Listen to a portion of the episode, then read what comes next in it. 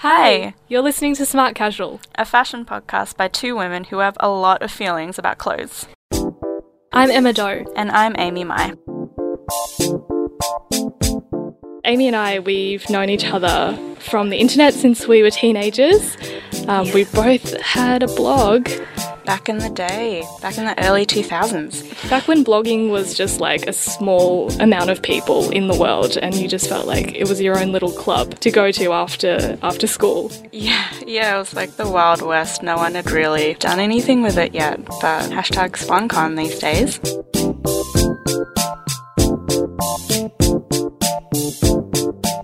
Well, I remember getting free clothes and stuff every once in a while. Oh my god, did you? Or like I, um, one time I think a P R from Telstra was like, hey, would you like to test out the iPhone three? Oh my god. And potentially write a review?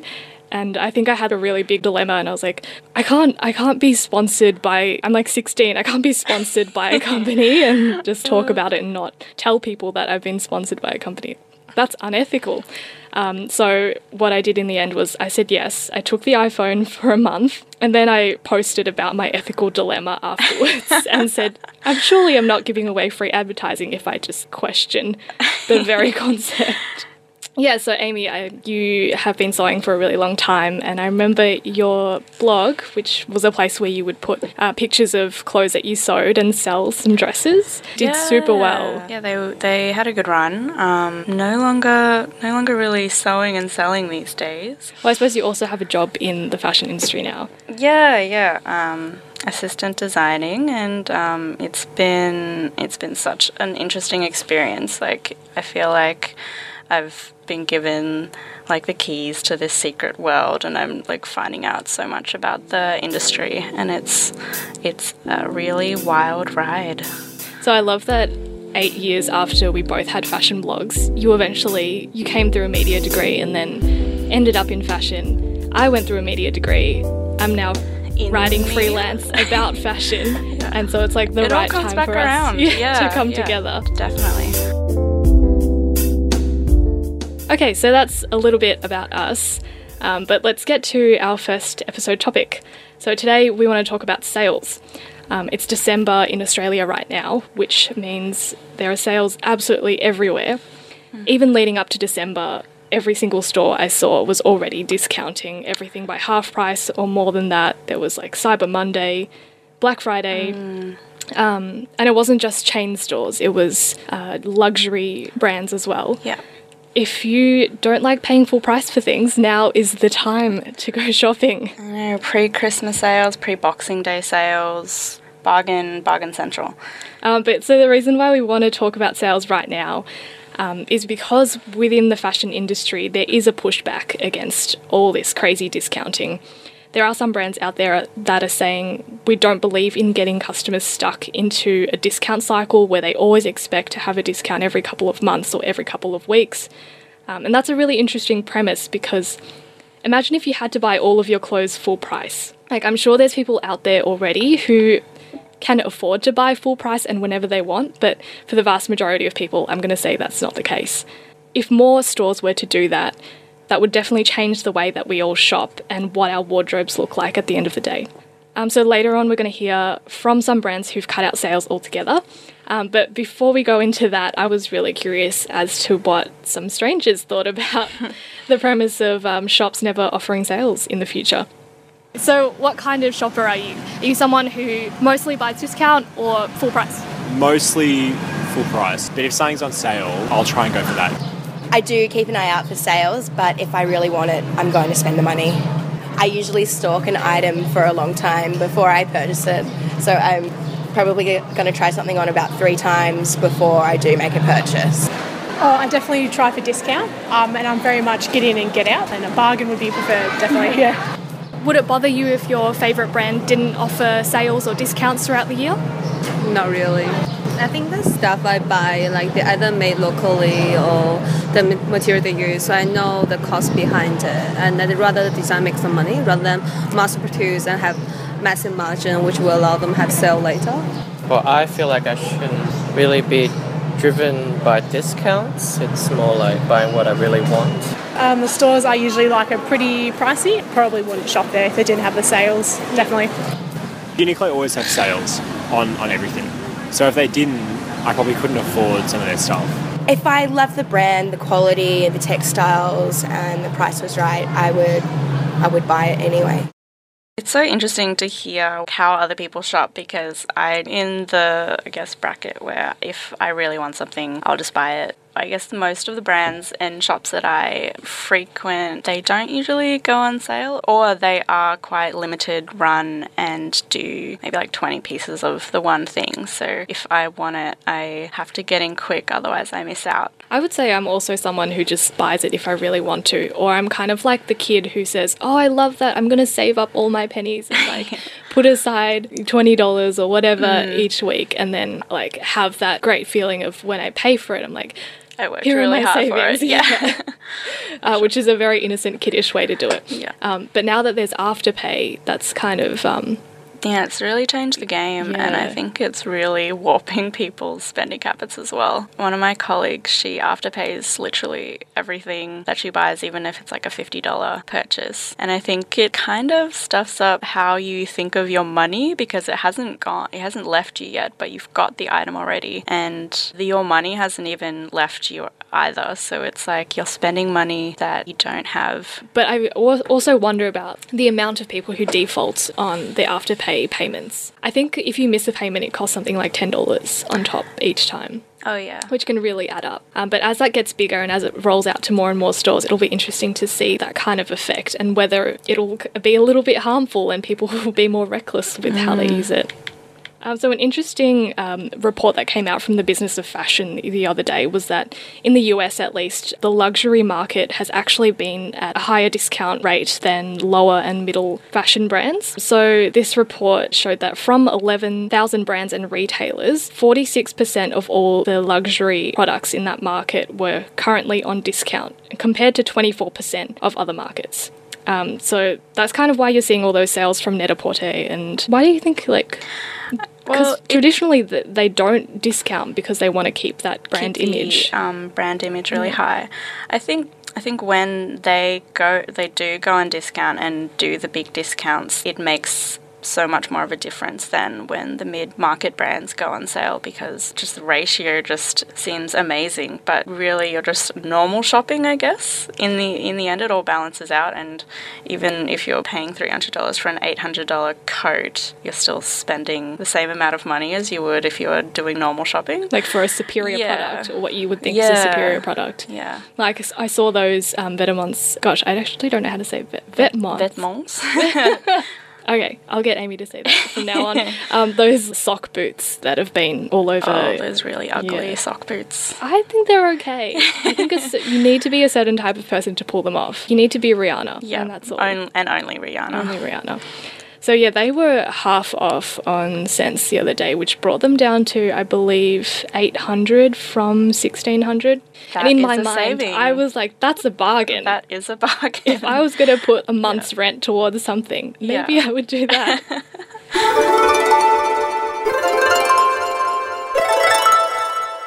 I want to talk to you, Amy, about what the Christmas period has been like for you, because you work in both fashion design and retail. Um, And so I want to hear about what customers are doing to you in stores about these sales. It's um, it's a hectic time. I guess working working in the behind-the-scenes design aspect, it's hard to see a product that I've worked on for so long get into store, and people love it, but they are just waiting for a period of time before until it goes on sale, and just you're just like, it hasn't changed, like the product itself hasn't changed, it's just waiting for a price reduction.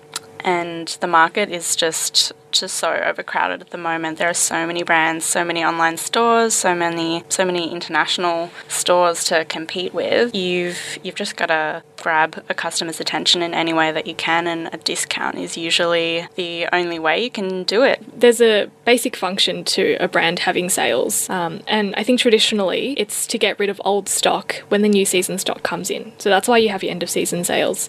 But these days the cycle is a little bit different, because they're trying to just get people to come in mid-season, not have people just wait until the end of season to buy their stuff. Yeah, I guess maybe ten or fifteen years ago, people, they only had end-of-season sales, and that was to mark the end of the season and like bring in new season stock. And the industry has kind of trained customers to wait at certain times of the year, like your seasonal sales, then your mid-season sales, and then your flash sales.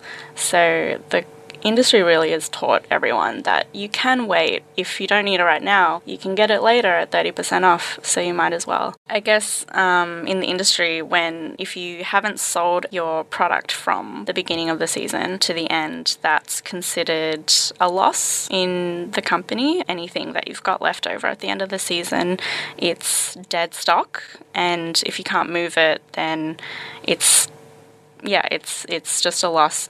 Um, so clearing it out at any point in the season, whether it's with an extra ten percent off here or another twenty percent off there, it makes so much of a difference. And if you can get people into the store and then hopefully get them to spend on a full price item as well, then that's just a bonus. So from a business perspective, when you say it's just dead stock after, you know, the season that it came out, is that because it's a burden on, I don't know, like the physical space, warehouse space to keep all this stock in? Or... Oh, yeah, definitely. Having a ware- renting out warehouse space is another cost on the business. And like when you've got new deliveries coming in as well, it's just overcrowding, and yeah, you've just got an excess of stock when you could be making way for new things. Right. So that's yeah. why you have warehouse sales. Yeah. One of the hardest parts when you're shopping and thinking about pricing is figuring out whether you agree that what you want to buy is worth the stated retail price.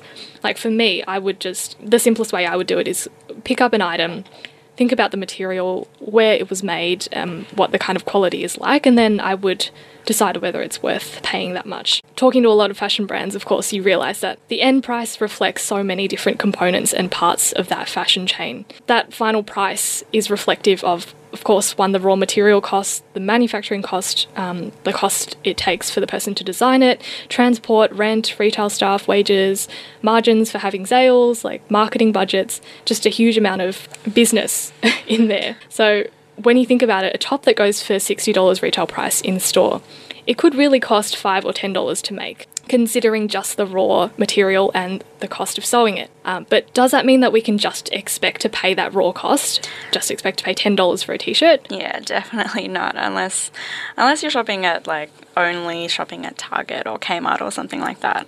The price of something in store is, you're not always being ripped off per se. There are definitely brands where they are they are definitely pushing their margins a little bit higher than they should, just being a little bit cheeky.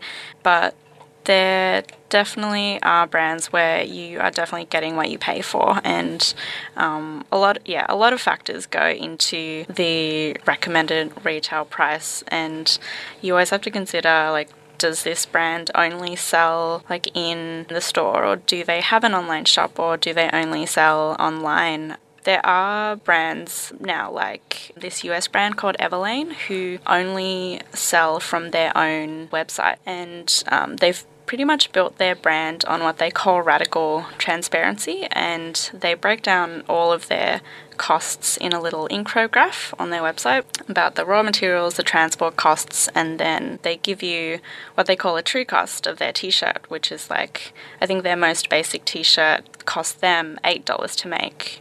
They've priced it to the customers at fifteen dollars, and they compare it to a traditional retail price, which is three times as much. I think it's it's an interesting concept, and it's a really cool way to market to your customer, but it definitely isn't viable for every brand, and it's not applicable for every brand. Also, I guess you're taking into consideration different markets for each brand, like mid-level and low-level and luxury. So I think each industry kind of has their own um, pricing mm. factors.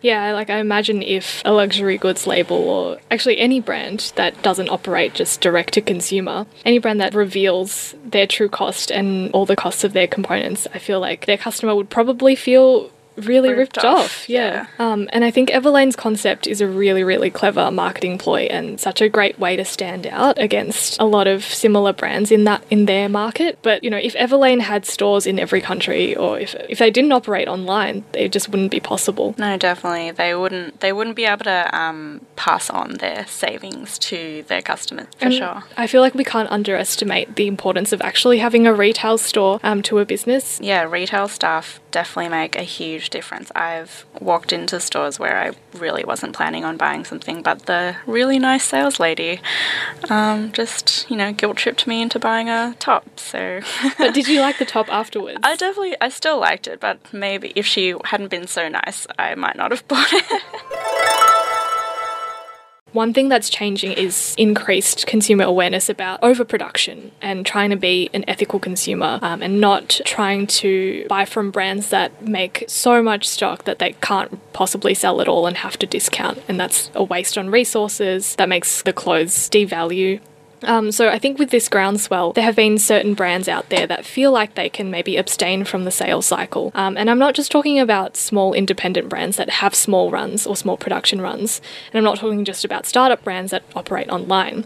Um, one example is Jigsaw, which is a British fashion retailer. I don't know if you'd agree with me, but I'd say they're in the affordable semi-luxury space. So they sell things for like between one hundred fifty dollars to three hundred dollars. They've got fifteen stores around Australia, um, including in department stores, so their reach is quite wide. And in two thousand fifteen, they made this announcement that they wouldn't participate in Black Friday sales, which is kind of a big deal. They said, we don't want to warp people's perceptions of what is valuable. Um, and on their website, they wrote this. So they said, we find ourselves buying things because they're reduced and not because we love them.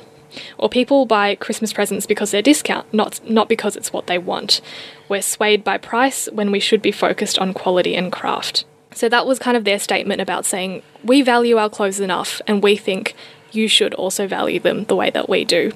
We're not just going to give you discounts willy-nilly because the product is worth this. Yeah, it was such a, it's a really interesting um, marketing approach. Just reinforces their um, brand image of quality and um, craftsmanship and putting uh, putting themselves in a luxury space. And it's interesting, um, I found another little quote from their website about their um, Black Friday um, opt-out. They talked about um, giving their products a true value, and that when they price their garments, uh, this gives customers confidence that it will remain at the price for the whole season.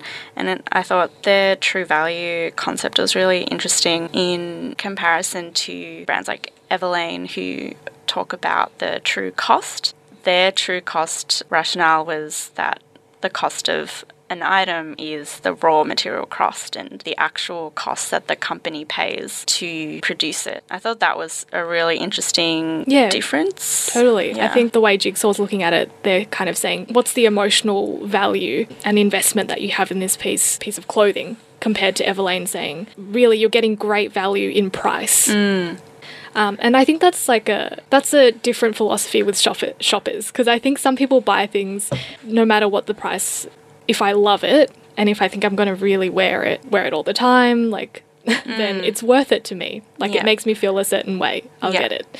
Um, and then there are people who are more pragmatic and say, well, I can't afford to spend this much right now, so I'm just going to get the lowest price that I can. Yeah, definitely. I think there's room in the market for both of those philosophies to exist. For sure. Um, not everyone can or does think about clothes in the Jigsaw way. For for most people, clothes, they're just your everyday clothes, and you, you put them on and, and that's it, and they're a very functional um, way of looking at clothes. But then there are definitely, there's a section of the market who who it's have us. a yeah who have a really emotional um, connection to their clothes and are just like, I'm happy to shell out whatever because I'm in love with it. Sometimes I feel like um, people who love fashion are kind of ridiculed.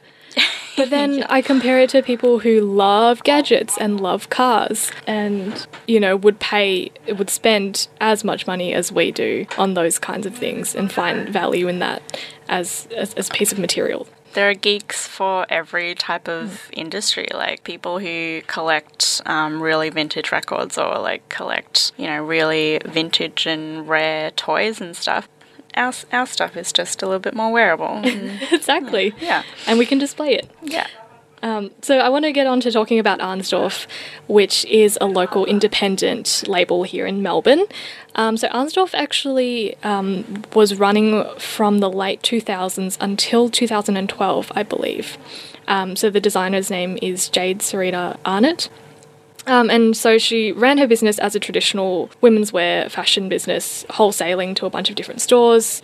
And then she took a break, kind of rethought her business, was just tired of the fashion cycle. And when she came back earlier this year, her philosophy had completely changed. She was believing in slower consumption, designing based more on using environmentally friendly uh, materials, a factory in-house, all those kinds of things. Um, and along with that new philosophy, she decided not to include sales as part of her business model. Part of it was just not feeling comfortable with the current system of fashion, the way that every six months or every three months things are just marked down and suddenly they're devalued because they're deemed as old stock and they just lose like half their value. And I, I just didn't like the way that culture was running, and so we have our own factory, we produce locally in-house. We're able to be over the production run completely, so we don't make a large amount of stock at the start of the season that needs to be sold or marked down at the end of the season. We either cut to order, so we cut to when something is ordered, so if there's no demand for it, we don't produce it. Or we do a small production run, which we now have in the store. If we see a demand for a certain style, we'll recut more, and so it, it just works in that way. We also sell out of things, so there's kind of the demand t- to get it, otherwise you'll miss out. It's a very unique situation to be able to have your own factory, your own showroom and your own boutique to sell out of. Yeah, because it does cut out the middleman, and the only person that you might be um, ripping off is maybe yourself if you if you price your products too low. But the Arnsdorf, um, their pricing is incredibly fair, I think, and it allows everyone within the chain to get a fair deal, like the the machinist and the P R team, which is like one person, one person yeah. um, the designer, the the production manager. It allows everyone to get paid fairly and and doesn't and also doesn't rip off the customer either. They're getting a very very good deal from the whole process, but it is a, as I said, a very unique situation. What do you think for like other businesses who might wholesale and all that stuff? Mm-hmm. Is it possible for them to stop having sales at all? I'd like to see a reduction in, in the sale culture, and I feel like prices are really overinflated in the market currently. You know, that, that margins are put in because of discounting. Things are added on so that they can like get back the margin. Once a, they almost like build that into their sales, that a certain percentage will be marked down. So I think if we were more conscious as consumers and as brands about deciding what value a piece has, putting that as the price tag to begin with, then I think customers will be more comfortable spending. Why do you think there are so many sales right now? I guess just to drive sales, and it's sort of like if one person does it, then other people in the market feel like they need to do it to compete.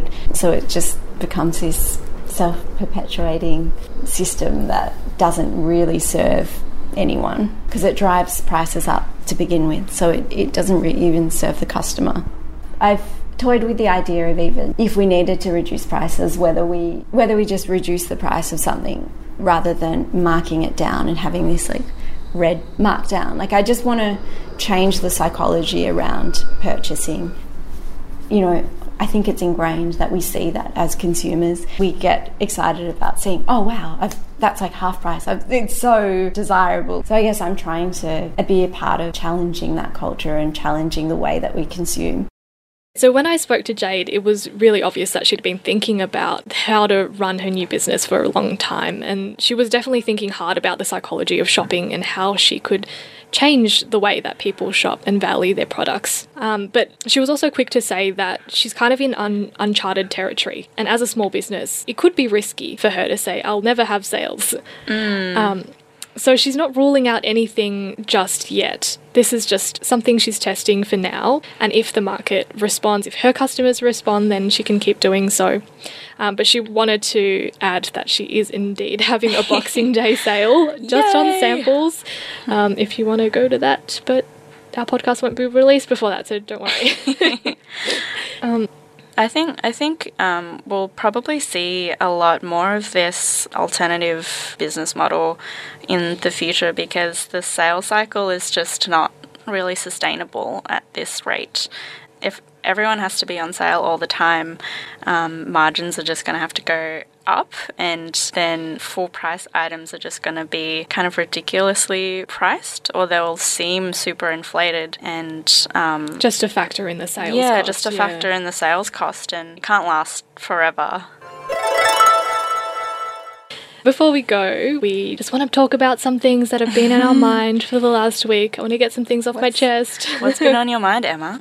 Mullets. Mullets. Oh, gosh. Mullets have been on my mind oh, for the last gosh. year, and I just haven't been able to talk to anyone about it because people just say, so what, it's a mullet. But seriously, the amount of tall white dudes I see around Melbourne sporting like a very eighties mullet, not mm. just like a little rat tail. They're going, mm. they're committing to a mullet. Yeah. And it's, and it's a fashion look. It's, it's impressive. I really, I really did not think it was going to come back. Uh, when I do see it out, I'm like, you've you've really committed to this. You're you're doing it. You know, it's that terrible kind of like ironic dressing that it falls into. And it like this kind of a mullet is not like, if you're overseas listening to this or wherever you are, this is not like a fashion Arizona Muse mum haircut mullet. This is like dudes doing classic Australian rock mullets. Yeah, um, with the um the cheesy bonds, facial hair, the bonds or, chesty yeah. and like low slung pants. Yeah, I like. I think it's im- impressive as well, because you got to have a lot of confidence to do it. So kudos to them. Mm. But when I see it, I just can't help but think of living in the outer suburbs and just like some dude driving across and like winding down his window and yelling oh. something racist at me. Ooh. Like he, that dude had a mullet. And like yeah. now, whenever I see young people our age in their twenties rocking this pure Australian eighties look, I feel like they just want to look like their dad. Yeah. To like, so my theory is, correct me if I'm wrong or if you think otherwise, but my theory is that people are really wanting to celebrate their working class roots. This is kind of like the visual, this is the uniform of their working the class working parents. class man. Yeah, yeah. It's the, the R M Williams boot, even though you might never have stepped foot in the country ever. I think it's definitely it's definitely part of that, and then it's this new um, this new wave of like irony as style as well, which kind of kills me because it's yeah. like being really mediocre and I don't know, yeah, irony as a style. It just like it's it's not, kind of confusing. It's really confusing because you're not really sure if that's they're actually really into it or if it's just a joke. I don't know. It's a, a joke in like aesthetic terms. It's an inside joke. For yeah, those it's an inside joke, and it's hard to tell if you're being serious or not. So what's been on your mind then? Uh, That's my mullet's thing. Oh gosh, what's been on my mind fashion-wise? Menocore. Menocore, my favorite, um, my favorite style at the moment, um, is. If you've ever watched Under the Tuscan Sun or Something's Gotta Give with my favourite, Diane Keaton, it's the look where you're wearing all white usually, linen slacks and maybe maybe a turtleneck, maybe a white linen shirt, and you're... Amy's wearing a white linen shirt. I'm wearing a white linen shirt right now, and you are like, you're a fifty-year-old very rich white lady walking down the beach at her beach house. That's the menocore look, and I think it's great. It's, yeah, it's it's amazing. You you feel it's very comfortable, and you feel like you're on resort all the time. Um, but it's definitely like a sixty-year-old on resort. Yeah. You know, retirement age lady. It's def- it's a look that's definitely pervading all pockets of Melbourne scene at the moment, and it's very much tied to ethic- ethical fashion brands as well. Why does it have that eco friendly kind of vibe. It's a cool fashion vibe. I guess it kind of says like you don't care about looking young. Or yeah, like it's uh, it's you don't care about passing trends and, and looking like necessarily fashionable, and you're okay with that. Did you read that Racked article where the writer's theory as to why this look was taking off is because, especially with millennials, is where it's taking off, um, is because millennials are in basically an economic crisis. So the only way to feel affluent and, oh, it's you know, to dress to dress like you are a sixty-year-old retired lady. Yeah, sixty-year-old retired white lady so who funny. like doesn't do anything with her days except for, you know, the occasional arts class or mm. walks along the beach, like, you know, has the time and money for leisure, which is not what we feel at this no, age. No, definitely not. No. But we can look like it, though. That's, That's the, the power of fashion. That's, that is the power of fashion. Bam, done. Bam.